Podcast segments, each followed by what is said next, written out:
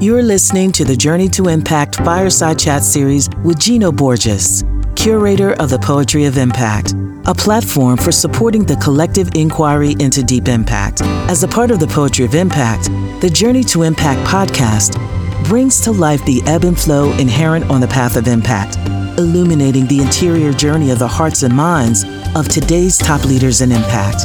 Here, you'll hear the intimate stories of those who push forward to overcome self limitations and societal barriers to co create a world where one day all people and planet can thrive together. Hi, everyone. Welcome to the Poetry of Impact podcast. Joining us today is Sheri Sobrato Brisson, Eric Brisson. Sheri is passionate about her work with children facing serious illnesses and their families. She's also founder of the Digging Deep Project, which activates the healing power of self expression and helps kids build emotional resilience. Also, she is a family member of the Sobrato Family Foundation.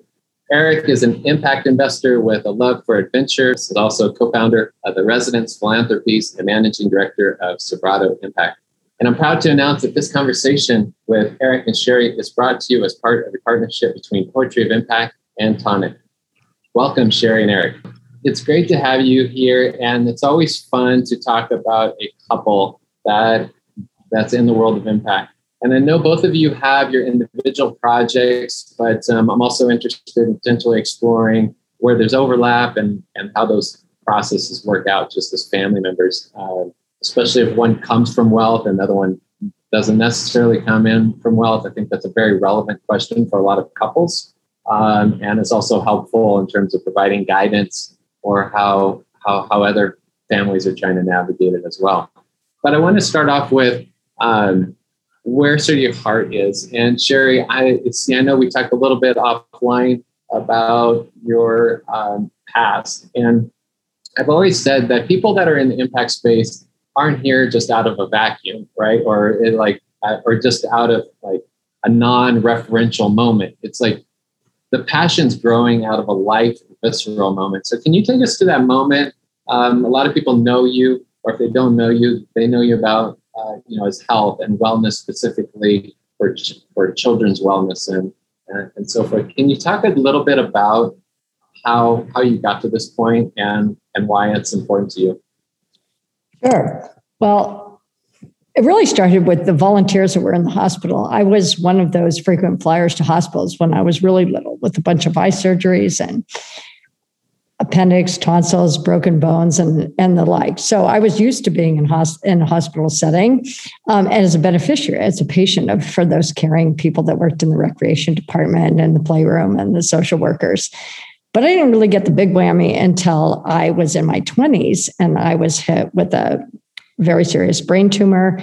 And that really turned my life upside down. And it really gave me a heart for the process that young people go through when they're traumatized. And for me, it happened to be a medical trauma, but any kind of trauma that that crushes their worldview and takes them from one place of being um, stable and thinking they're in control and that everything's going well to to being, oh my God, I have no idea how to cope with this, and I have no idea how to get to the next step. And there aren't a lot of tools out there because self help books are really more for adults. Um, and I, fortunately, when I had my brain tumor, was a young adult. I was in my um, early 20s. I was also, you know, very interested in psychology. I was a biology and psychobiology major in college. And so, you know, I was able to find some resources and I was able to highlight all those self-help books and try to dig my way out of it. But what if you're a little bit younger and you don't have those resources or you don't have the access to therapy or you can't afford it or can't get there or don't want to go there? Is there a way of teaching the skills of of how to take charge of your emotional health and your emotional life? You know, is that something that can be taught um, even hopefully before the point of crisis so that it makes it easier for people to move through the waves and the journeys in life that we all move through? So, has that message been received or like i mean how has that message been received by the outside world when and you had this moment in your 20s. I mean, you're obviously a little beyond your 20s at the moment, uh, but I'm just curious yeah. how, you know, about how that mission has been received. Well, I think really well. I think that um, in the beginning, I, I would say less well because I think preventive mental health wasn't really in the forefront of people's mind. Um, but when I created a tool for specifically for kids in the hospital setting, which was a journal writing and a book filled with colorful art and looked beautiful, it was like receiving a coffee table book that you could scribble all your thoughts and feelings on, and it made it even more beautiful. Um, and it was just really something that was missing in the market. And I thought, okay, I had worked inside hospitals and I knew how impossible they are to, you know, get through the administration, get something new approved, get it approved by the psychologist. And so I made sure to present it to the people that helped me, which were the child life specialists in hospitals. And they just ate it up because it was something, it was finally a tool that looked beautiful to capture the stories of these young people. And it was something that was missing. And I was just so thrilled that people that were professionals in the field, and I was just a volunteer, you know, were accepting something that I had um, written with with a girlfriend of mine that that we had written and created, and uh, I distributed for free all over the country. And in fact, I was so lucky with that particular project that we couldn't keep up with demand. We couldn't print books fast enough and ship them from Hong Kong and get them to all these hospitals all over the country. And so we had to make a digital product after that, uh, which is what I'm doing now. But it was, and that opens up, you know, wealth of possibilities to be able to reach out to not just kids in the hospital, but but customize the content and things so that it can really be um, available for all kids that are struggling with difficulties in their life. So I guess I would say, you know, shocked and pleasantly pleased that, you know, I had a space that that that was really needed, both for young people and the professionals and the parents who recommend it. I just sort of hit the jackpot. Yeah. So, it's so Eric, how how has it felt, sort of being in partnership with uh, Sheri in this context? Um, I, I, I don't know when when you two met each other, or like at what point did you come into like catch this mission stream? Um, and then I'd also like to know about the in addition to where sort of you came into the stream of this. Um, also, um, I'd like to talk a little bit about how emotional intelligence um, plays out in like your own family with your own kids and obviously this isn't just for children that are exposed to traumatic situations. There's a lot of value just in emotional intelligence in general. And so i'd like to understand a little bit more about how it sort of overflowed and became a potential sort of guiding um, light for your own sort of kids as well. Yeah so we met in 2004 so it's been it's been a while. And we met in um, in france. So i was um, so I grew up in France, but then I was in the US for, for a startup that we took to the US. And then, then when I met Sheri, I was back in Paris for the same company. Um, and um, so I think the way I got into the stream of what Sheri is doing and, and the family is doing was very progressive because the also the family grew quite a bit in the last you know 17 years and get structure much better on how to integrate spouses and next generation and so on. So I benefited and, and, and collaborated to be part of that process for sure. Um, I mean, also, uh, just going to mention that here, but the family is very open and very inclusive of spouses and so on, which might not be the case. I mean, I know that some other family spouses don't have a voice at the, you know, at the board or or whatever, which is not the case of the family um, and everybody in the family. So that makes it very easier to, if you want to, to be part of the overall stream or, or everything from the from the, the business side to the philanthropy to impact and stuff like that. So that's, uh, but on the on the emotional intelligence and what Sheri's project, it's um, it was also very progressive because when we met, we had no kids, and the goal was to, you know, first love each other and making sure uh, we wanted to have kids and having kids and put our, you know, our family together. We were living in France at that time, and then we moved back to the US. So there was a lot of back and forth, and the kids were young, and so Sheri was not really, even though it was her, her passion. I, I think at the beginning of our life, she put a hold on some of these projects because he was not here in the US anymore. So she couldn't volunteer, she couldn't work with the different you know projects she worked before she was in France. it was probably very difficult for her. She had to learn a new language, and French people are not easy. They like to debate all the time, you know. So there's a lot of different things that she couldn't really, you know, she was in a different environment and couldn't really focus on that. And then when we, in 2013, when we moved back to the US, and first we moved back to New York because we say, why, before going back to the family and to California, why not stop in New York? It's in between. Uh, we spent two years there, and that's when she started to work on her project, uh, the Digging Deep project, and the book. Um, and also, she always included me, you know, in some of the decisions. And so, my background is in high tech, and for a French guy, I'm, I'm sales. You know, I'm a chief revenue officer. So my whole life, I've been a VP of sales, which is kind of weird in, in the in the US to to have a French guy to manage sales, but that's what I do well. Um, and so, you know, so I have some expertise and some experience also on how to get a product to market and how to manage, you know, consultant businesses and so on. So she always included, and then it grew from there. So, you know, it grew, the book grew, then she decided to go digital. So I was also kind of involved, um, not in a formal way, but like we always have conversation all the time. And uh, sometimes we disagree, sometimes we agree, but it's always enriching the the the, the conversation. Um, what, what, yeah, I'm so curious about like I mean, what does emotional intelligence look like to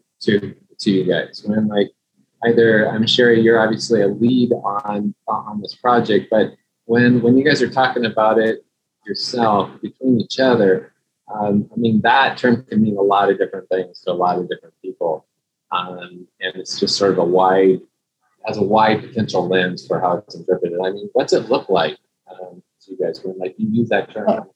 I can start to answer that. Um, I think one of the main things is the permission to feel. And I'll use Marc Brackett's uh, from the Yale Center of Emotional Intelligence words for that. But it's really, and like you had mentioned, how does it work between us? How does it work, you know, in our family? What do we represent? And I think it's the um, allowance of of space to have feelings and then to be able because people need to express themselves and express their feelings that's of course first but if they don't have the words to express it or if they don't have other forms whether it's words or art or even using a computer there's many different ways to express your feelings but um, that process of going from um, just ranting and raving and just throwing out emotions to being able to explain them, handle them, and ask for help around those feelings.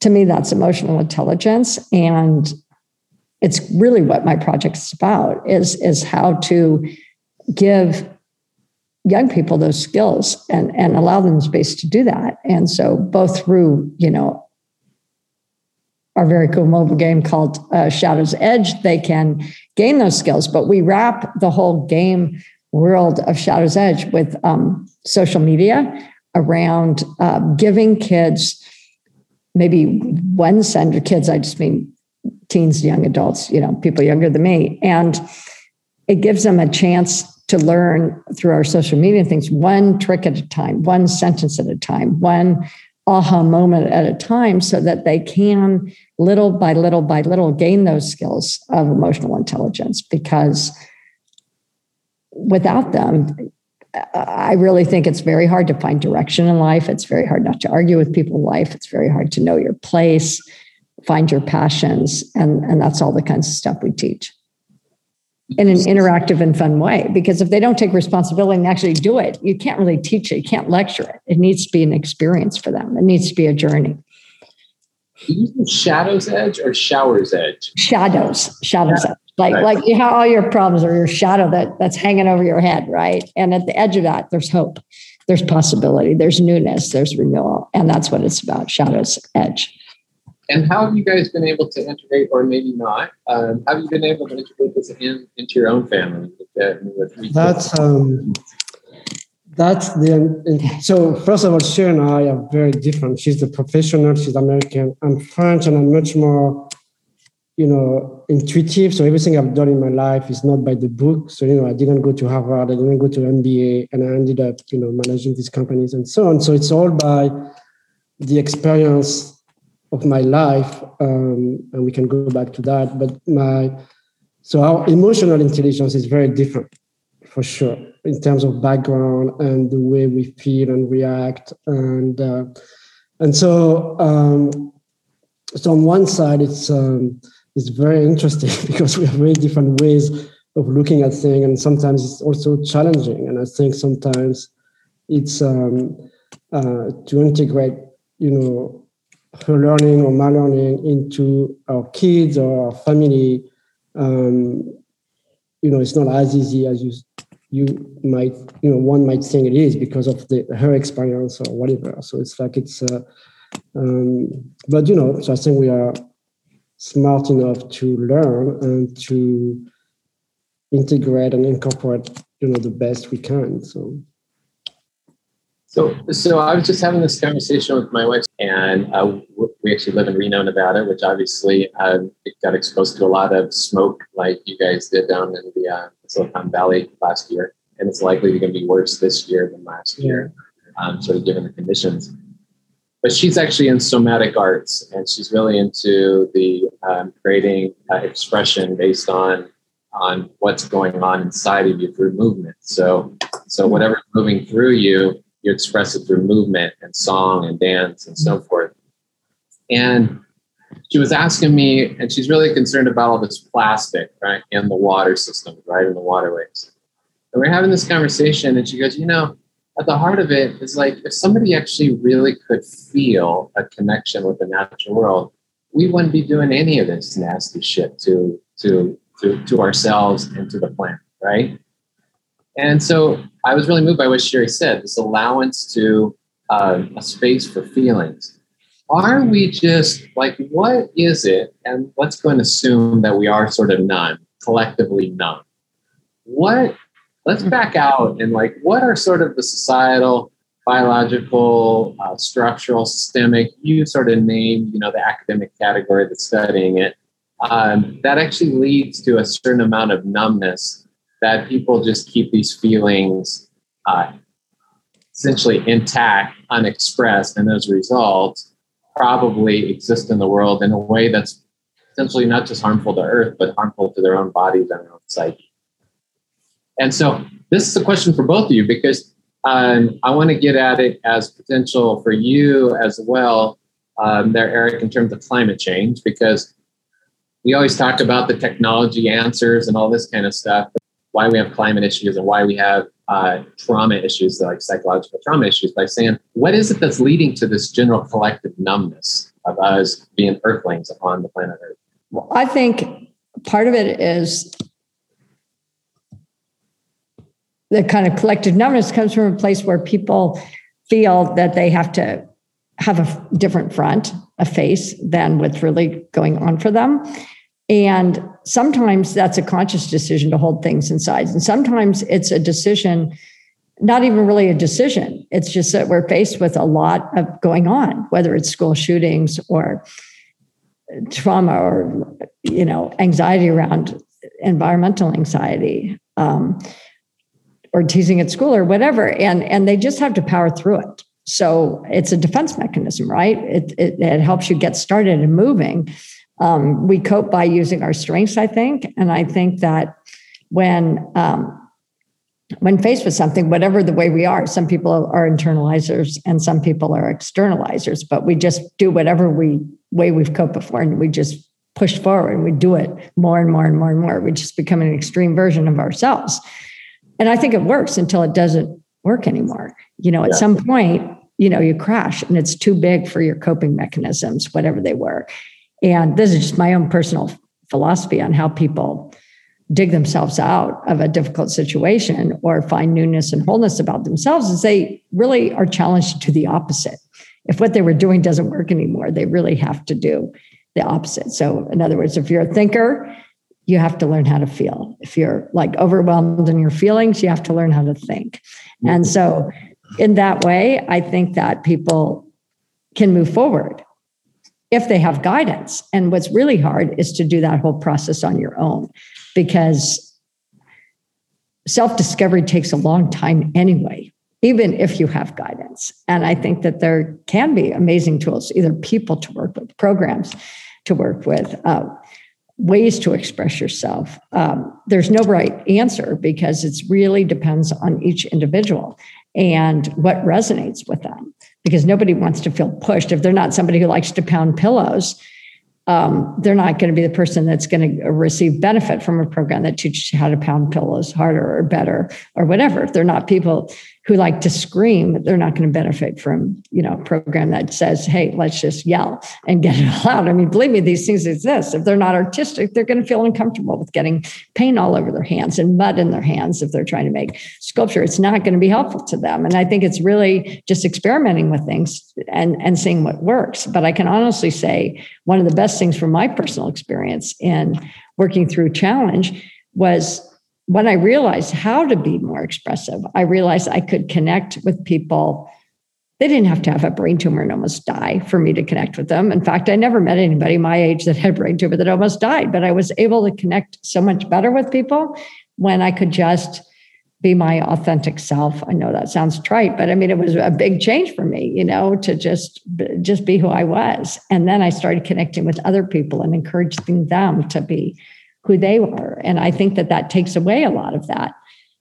That numbness is once you start to feel, it can, you feel a lot. You feel everything. You feel other people. You feel yourself. You, it, it and, and uh, it helps people connect in a, a different way than they've they've been able to connect before. Oh man, I love that idea of sort of the counter response of like introducing the counter response as a way to sort of rebalance it if you're a feeler, then that is thinking. So it's not like you're putting the holy grail on one particular vertical. You're saying that thinking better, feeling, feeling bigger, saying that there's a that there's an aspiration toward wholeness, which involves a lot of different uh, essential faculties and skill sets and, and, just ways of receiving and also expressing in the world. But, and, and and Eric, how does it how does that translate that numbing that emotional intelligence and allowance for feelings into the climate space that you think yeah so my my experience is um, is different in a way where very early at very early age my parents always took me to climbing and you know mountaineering and hiking and and i grew up sailing and and so even though we didn't have a lot of money, we always had this experience like camping and being very close to the environment and to feel, you know, I mean, I don't want to I mean to be cheesy, but you know, to feel the trees, to feel the rocks, and to feel the water. And um, and to this day, you know, for me, what I'm doing is is because of these feelings. I I I, I really feel I'm connected to the you know, like two weeks ago, I went, I went rock climbing in in um, in Bend, Smith's Rock, and spent a week rock climbing. You eat a sandwich, you drink some water, and you spend your time. You know, it's hot, and the rock is hot, and and that's what gives me the connection to do what I do. And so I think people are numb because because they don't feel that they, they are not connected to the to the earth. They are not connected to to the trees, to the, to the water. And, but then they don't care. And it's very hard to make, if you're not connected, it's going to be very hard to make you feel that you can change something. You know, most of the people I meet in climate change say, oh, it's too big, I cannot do anything. Yeah. And I'm yeah. like, no, just stop buying.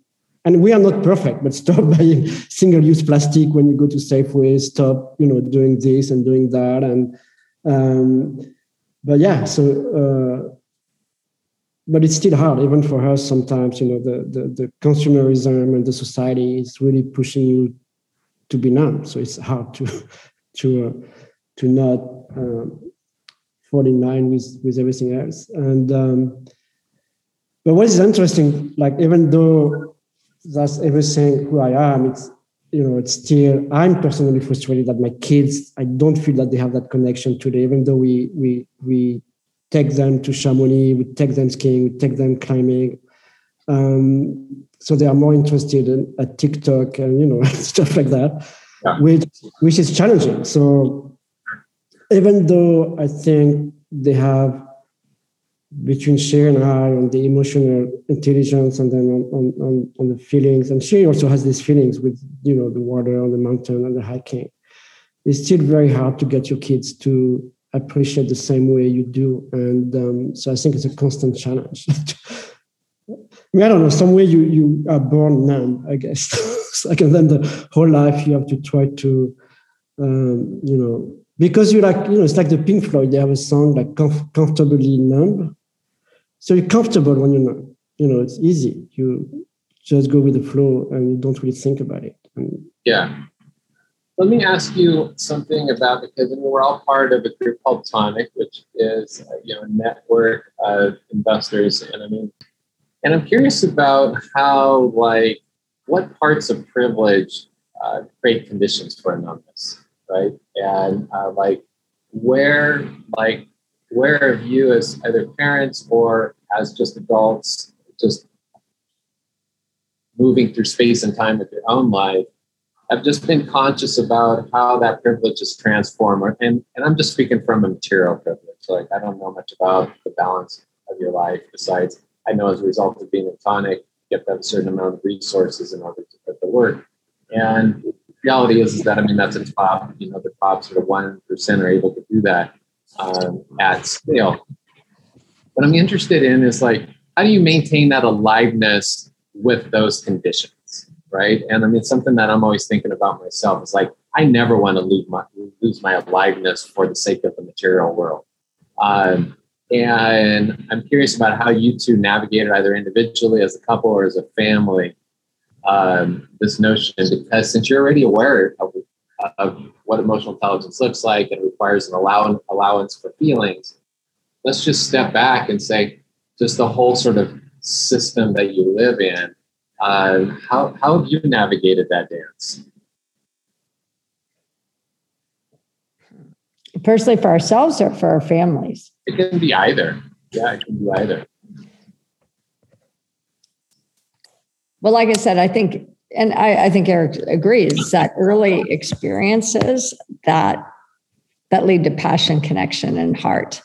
And I mean, for me, for sure, it was my early experiences in the hospitals and and all that. And I thank God all the time that I did have that because I wasn't that 25, 35, 45, or even 55 year old person trying to figure out what they wanted to do with their life because I knew, I knew from experience what I wanted to do. And now that we have kids where, you know, they're only um, 12 and 14 now, but, you know, how are they going to discover their passions? Um, sure. And our son, for example, is, you know, both our kids are extremely talented in art, but in particular our son, and he knows um, that he wants to do something artistic, but that could go a million different ways. I mean, is it going to be, you know, graphic arts, or is it going to be doing sets for, you know, um, theaters or is it going to be you know designing video games you know who knows and i just feel that again it's that guidance thing. It's, it's that exposure because if you don't get out there and try a bunch of different things how are you going to connect to anything? Um, you know i hope that my kids don't have to have a major life crisis you know for them to discover what it is that they want to do. And i think that that's been part about at least I feel, you know, part about how we've brought them up is we not only expose them to the great outdoors and different places all over the world. They've been to many different countries. We expose them to experiences. We take them to those places and have them serve Thanksgiving dinner at shelters. We have them hand out food for a second harvest food bank. We take them to Giving Tree and have them, you know, select packages and line them all up for the different receiving children's organizations. Um, and they can imagine what it must be like to be on the receiving end of their um, their volunteer work and their giving back. And I think that that exposure has been super important for them. Um, you know, same with um, trying to connect them to to causes in the world. We had them to participate in um, SV2 Teens, which um, is supported by the um, SV2 organization uh, with a grant that that young people work together to figure out how are they going to give this money to what cause and to who and how to best use it. Uh, do they divide it up? Do they give it to one organization? Do they do environment, education, arts? And um, it was a good experience for them to work through with other young people to talk about, you know, well, this is a cause that I care about because I went to to Indonesia, for example, and picked up plastic bottles all over, you know, many different remote islands because that's where the junk winds up. Or, you know, I'm interested in this because, you know, my mom talks about it at home around the dinner table. I mean, it's just interesting to start hearing those conversations of our kids when they're talking to their peers. I bet. I bet. Eric, something to add to that in terms of what? Uh, I uh, don't think so. Um, so the the so yeah, I mean we we are privileged for sure, um, but yeah, I mean we're trying to give this experience to the kids where they understand where where you know the privilege that they have, and so they can um, navigate their own way. Um, I don't know. I don't have a. Uh, I mean, to me, the, the, the, the, main thing that the privilege you is you buy time. So I don't know if it makes sense, but like, you know, I'm not, obviously we have a nice house and so on, but, but I think what the privilege gives you is the ability to gain time and do what you love during that time. And so if you're none, then you're stuck. So then you go back to work and you keep working and keep you know making more money and stuff like that, which is not necessarily our case, but like um yeah so like you know and, and if you find a way to be passionate about what you do whether you give whether you climb whether you say or whatever and you're going to have more time and i think this is uh you're going to die one day and that's what to me privilege is it's not to have a jet it's not to have a big house it's to have more time that makes sense yeah yeah so we're moving toward the end of our conversation. Yep. We're just curious whether there's something uh, on balance uh, that was unexpressed in you that you'd want to share uh, that was a part of this conversation or not. Um, and then, uh, yeah, because you know, I mean, there's always stuff that comes up for people that that's unexpected that may not, uh, uh, you know, has had a chance to actually express itself. So I, I always like to give people a chance to, to share what um, may have been unexpressed for you?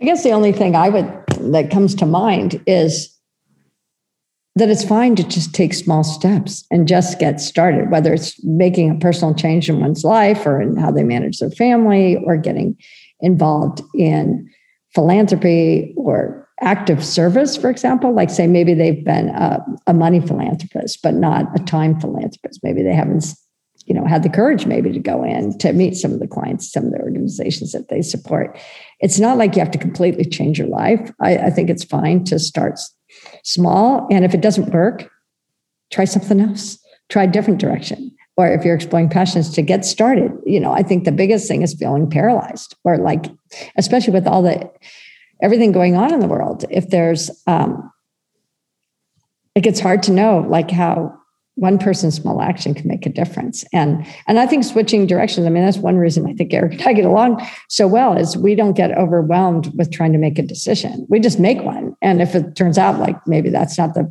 best decision or we can add to that decision in a new way, you know, then we then we change course. But we don't we don't sit paralyzed. And I think that um, when you look at all the different opportunities there are to make a difference in the world and or all the different choices that we make on a daily basis, um, it can be pretty darn overwhelming if you try to always make it right all the time. And and I think there's small steps we can all take, whether it's you know being better about our environmental presence or being more expressive or some of the other things that we've talked about today. I think that that that would be one closing thing I would hope to that people are encouraged to, to give give change a try.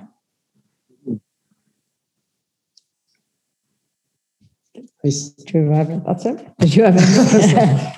oh. Uh, what one, but I'm sure it came out was the way what, what I've been talking about. But I think having a passion in life, whatever it is, is going to be a way to to give, a way to live, and you know, um, and yeah, without a passion, whatever it is, is going to be is going to be very hard. I think, um, and that's what I'm looking, you know, I'm not concerned about my kids going to Harvard or not Harvard. I'm concerned about them having a passion about whatever it is. I mean, I'm not going to judge what is that passion, but you know, I, based on my personal experience, I know that if they have a passion, they're going to be okay. Yeah. Regardless of the rest, of the privilege, no privilege, whatever. If you have a passion, you're going to be okay. And so that's what I'm hoping we are able to develop in our kids. Sheri, Eric, thank you so much. You're welcome. thank you so much. And I want to thank you for joining us today on the Poetry of Impact podcast. If you enjoyed the conversation, be sure to subscribe to the show on whatever podcast app you're using. And if you have time, leave us a review. Thanks again. Until next time.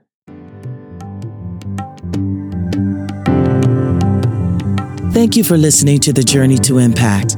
If you enjoyed this episode, help us spread the word by subscribing to this series on Apple Podcasts and sharing with your friends on your favorite social media platform. For a preview of our previous or upcoming episodes, visit www.poetryofimpact.com.